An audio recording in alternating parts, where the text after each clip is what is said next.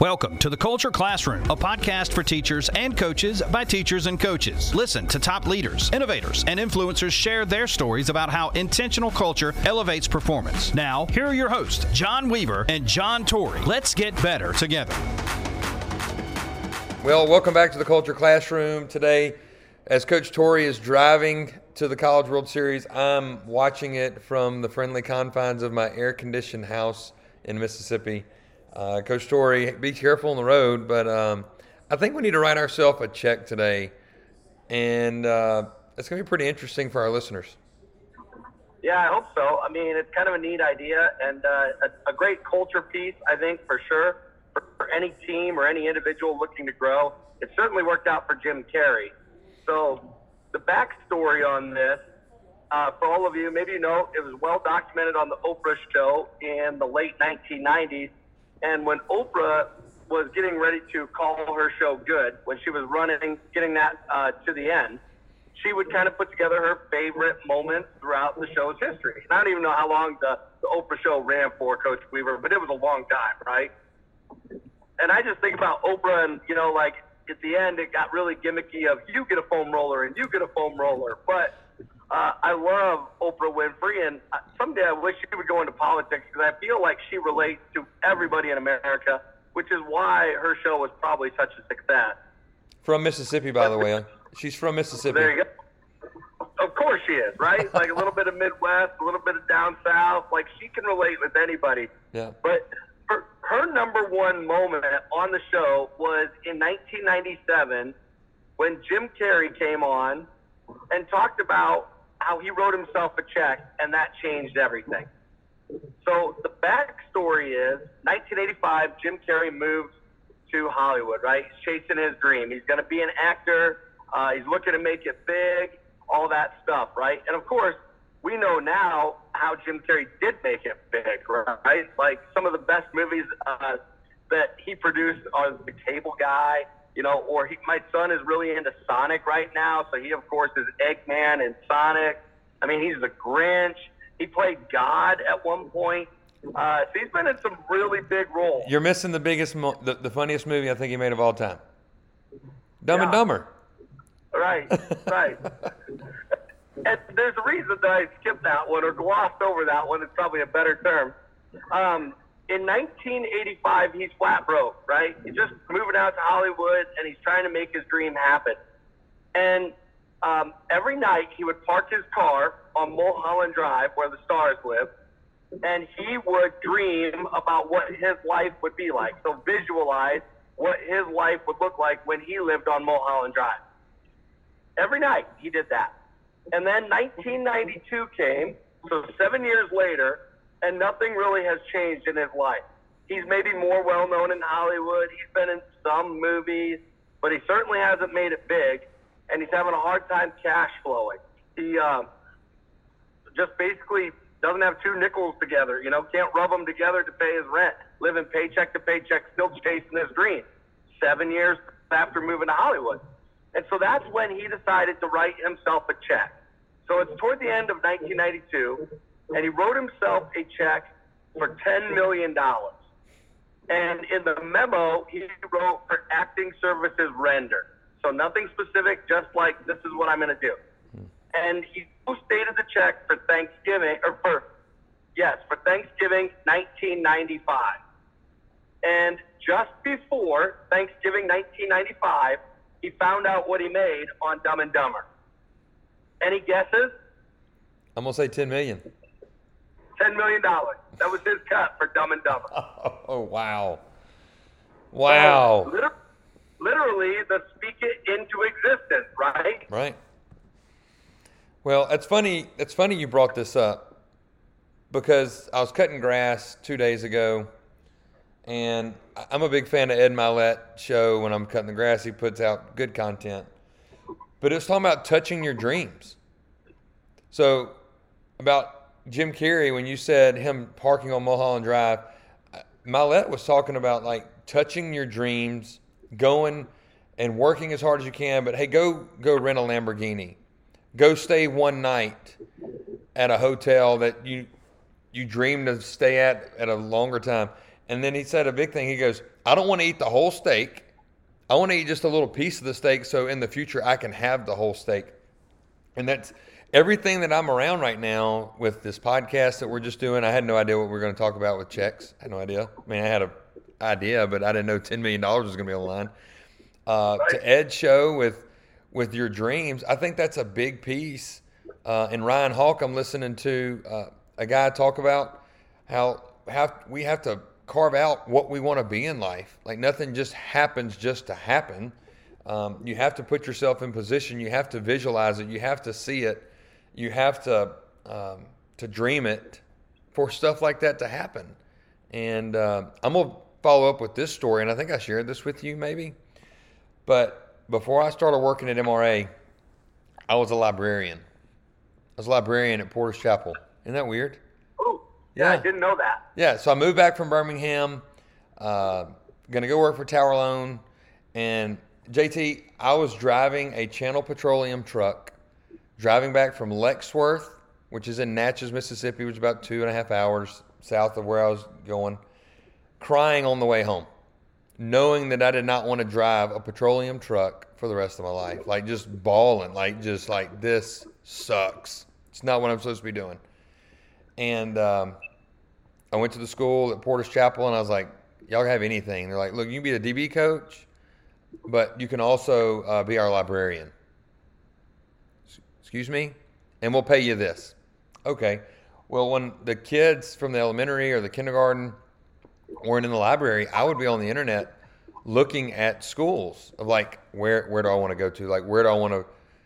And one of the schools that I searched a lot of was M R A.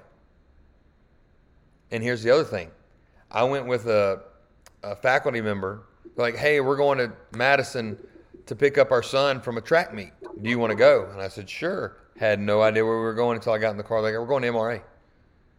So I drove there in two thousand something, seven. Crazy, right? two thousand seven. Yeah. And it was like, I'm going to work here. I'm going to work here. Walked out, walked onto the track, uh, walked out to where Strawberry Patch Park is. And I kept telling myself, like, I'm going to work there. And I kept researching, kept researching. twenty eleven. It happens. Now, that's a God thing, but it's also like knowing where you want to go, per- putting yourself in position for those steps to happen. So I essentially wrote myself a check for M R A. Now, I, I didn't put a, a amount on it, but that's where I wanted to be. That's the area I wanted to live. That's the school. I wanted to be at one of the top schools in our whole association.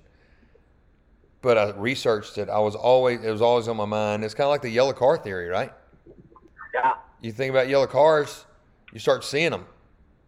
So it's just such a powerful story by Jim Carrey about writing yourself a check. And how many times do we sell ourselves short? Yeah, and how many how many times do you give up? I think that's the thing about the taste, right? Like you can feel when you're getting close. Like I'll never forget my dream from the time that I was little, little, little, right? Little guy. And I've talked about this lots of times. My dream is I love pro football, right? Like, I love college football, and I love U S F L football, and I watch C F L football. I don't really understand the twelve players, and I don't understand the, the big, giant field. But, I mean, I watch, right? Like, I, I watch other sports because they relate to football. But there is nothing like pro football, like the N F L.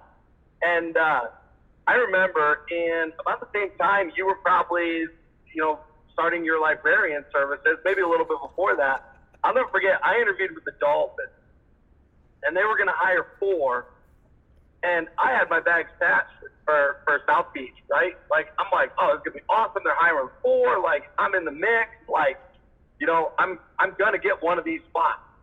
And uh, I didn't. And at the time, though, as I'm interviewing, I'm like, I'm close.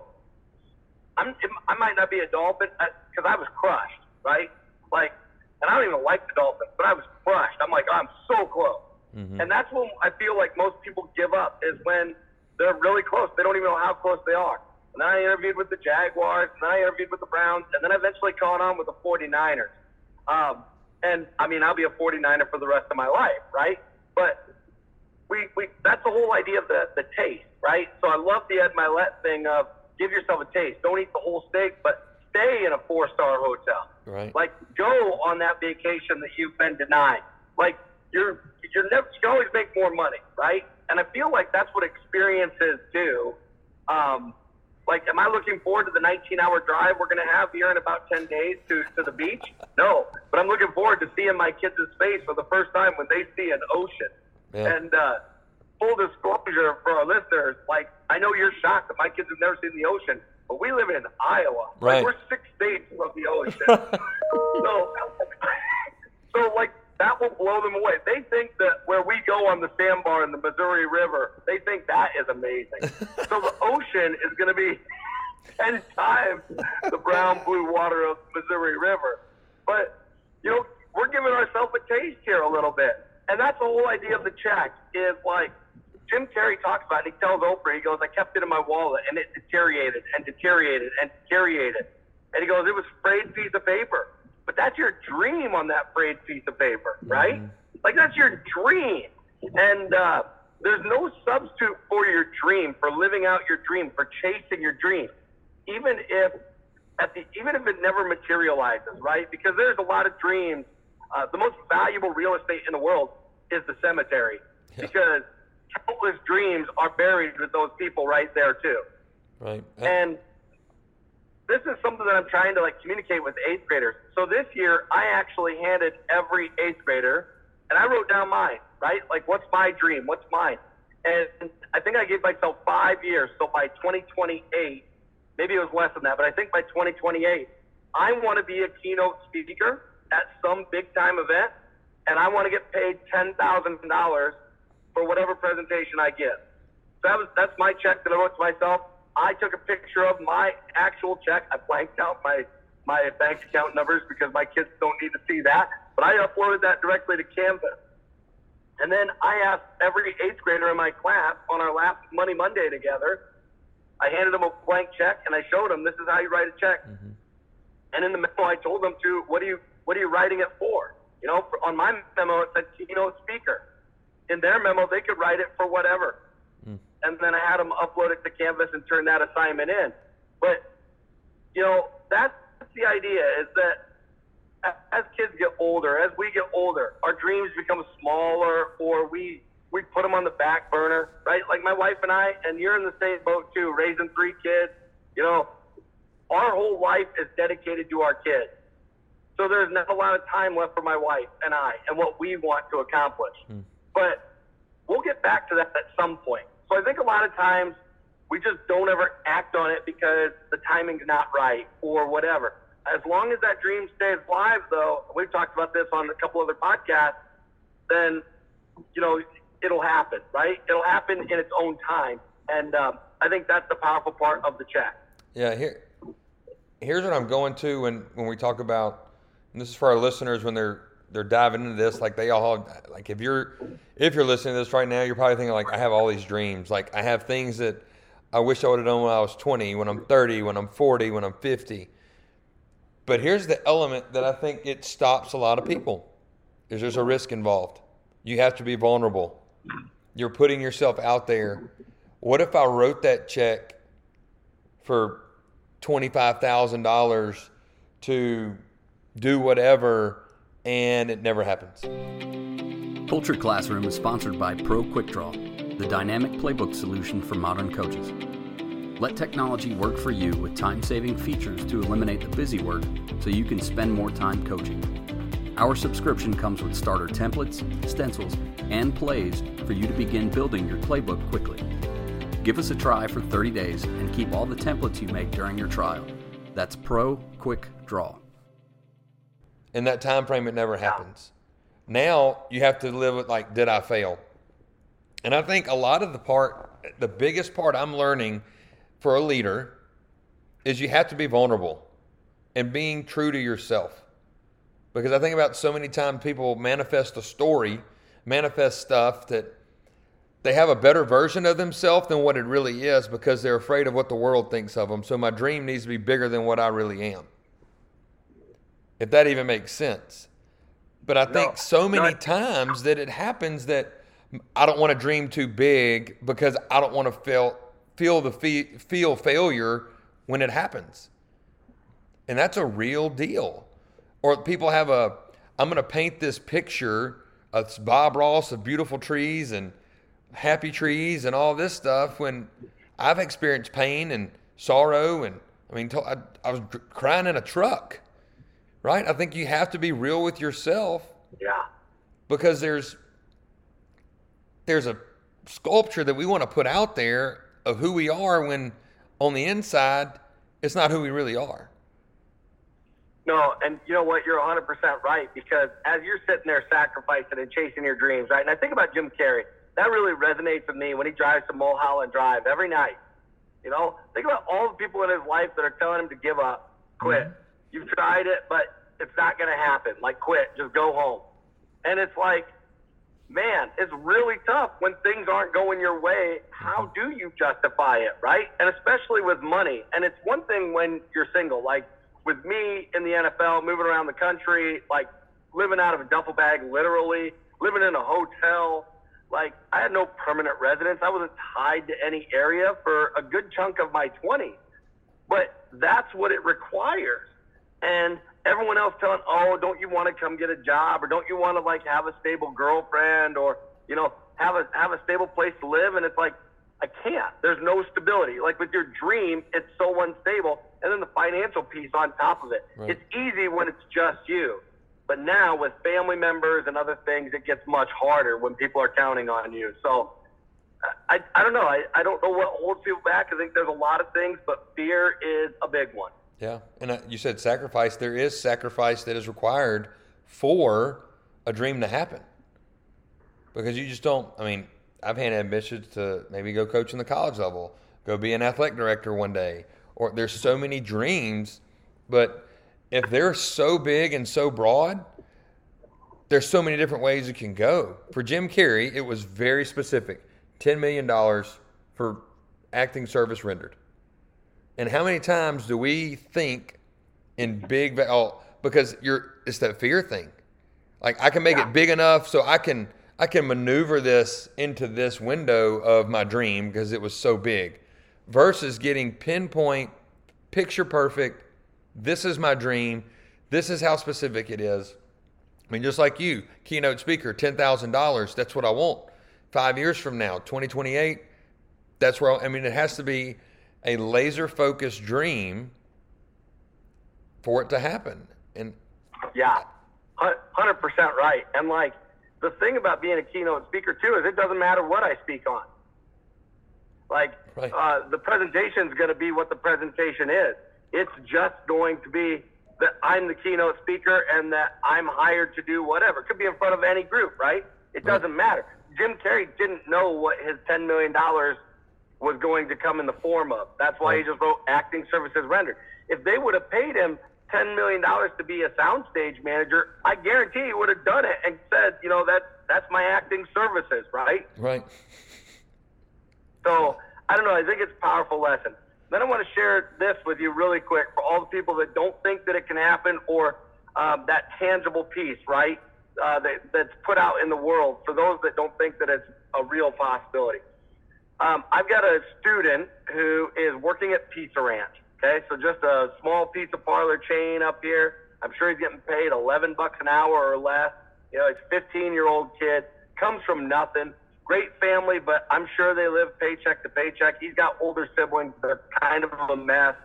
And and so this is this kid. He has no reason to succeed in life, none. But he listened to me when I, I was his eighth grade teacher, and on Money Monday, everything that I talked about, he soaked up. Got his first job when he turned fourteen at Pizza Ranch. He's been working for over a year. And I asked every one of my eighth graders toward the end of Money Monday, or at the beginning of the year, on a Money Monday, I asked them, set a goal financially that you want to accomplish in your lifetime, and make them set a short-term goal and a long-term goal. Now, most of them at age thirteen, fourteen, when they take my class, they've never been exposed to money. Their only uh, knowledge is what their parents have bestowed on them, which for, in my town is awful, right? Um, like the working poor, that's what we have in Denison, Iowa, on the large scale. And so I ask them to set a short-term goal, meaning by the time they graduate high school, and then I ask them to set a long-term goal, meaning decades down their life. And, and we talked about you should plan for a fifty-year investment, start when you're fifteen, and then when you're sixty-five. Like, it should be fifty years, and then you can build a, a great amount of wealth in that fifty years. But you got to start young. And, you know, a lot of kids, when they're fourteen, fifteen, they're getting their first job. They're interested in their next pair of J's. You know, they're interested in going to Okoboji for the week. That's the big thing up here. They're interested in, oh, man, I got to get a girlfriend and treat her really well. It's like, no, start a Roth I R A and just put a little bit of money in it, thirty, forty, fifty bucks a month, whatever you can afford, and do it for fifty years, and you will be amazed at what happens. And so I was talking to this kid. We went to Pizza Ranch a couple weeks ago, and I'm talking to him. He always stops in, oh, oh, Mister Torrey, you're here, blah, blah, blah, blah. Yeah, yeah, how's, it, how's everything going? And I'm like, how, how how's everything going here? And uh, he goes, oh, really good. He goes, I remember in your class, you asked me to set a short-term goal of how much money I wanted by the time I graduated high school. He goes, my my goal was ten thousand dollars. He goes, here we are a year later, and I already have that and more in my bank account.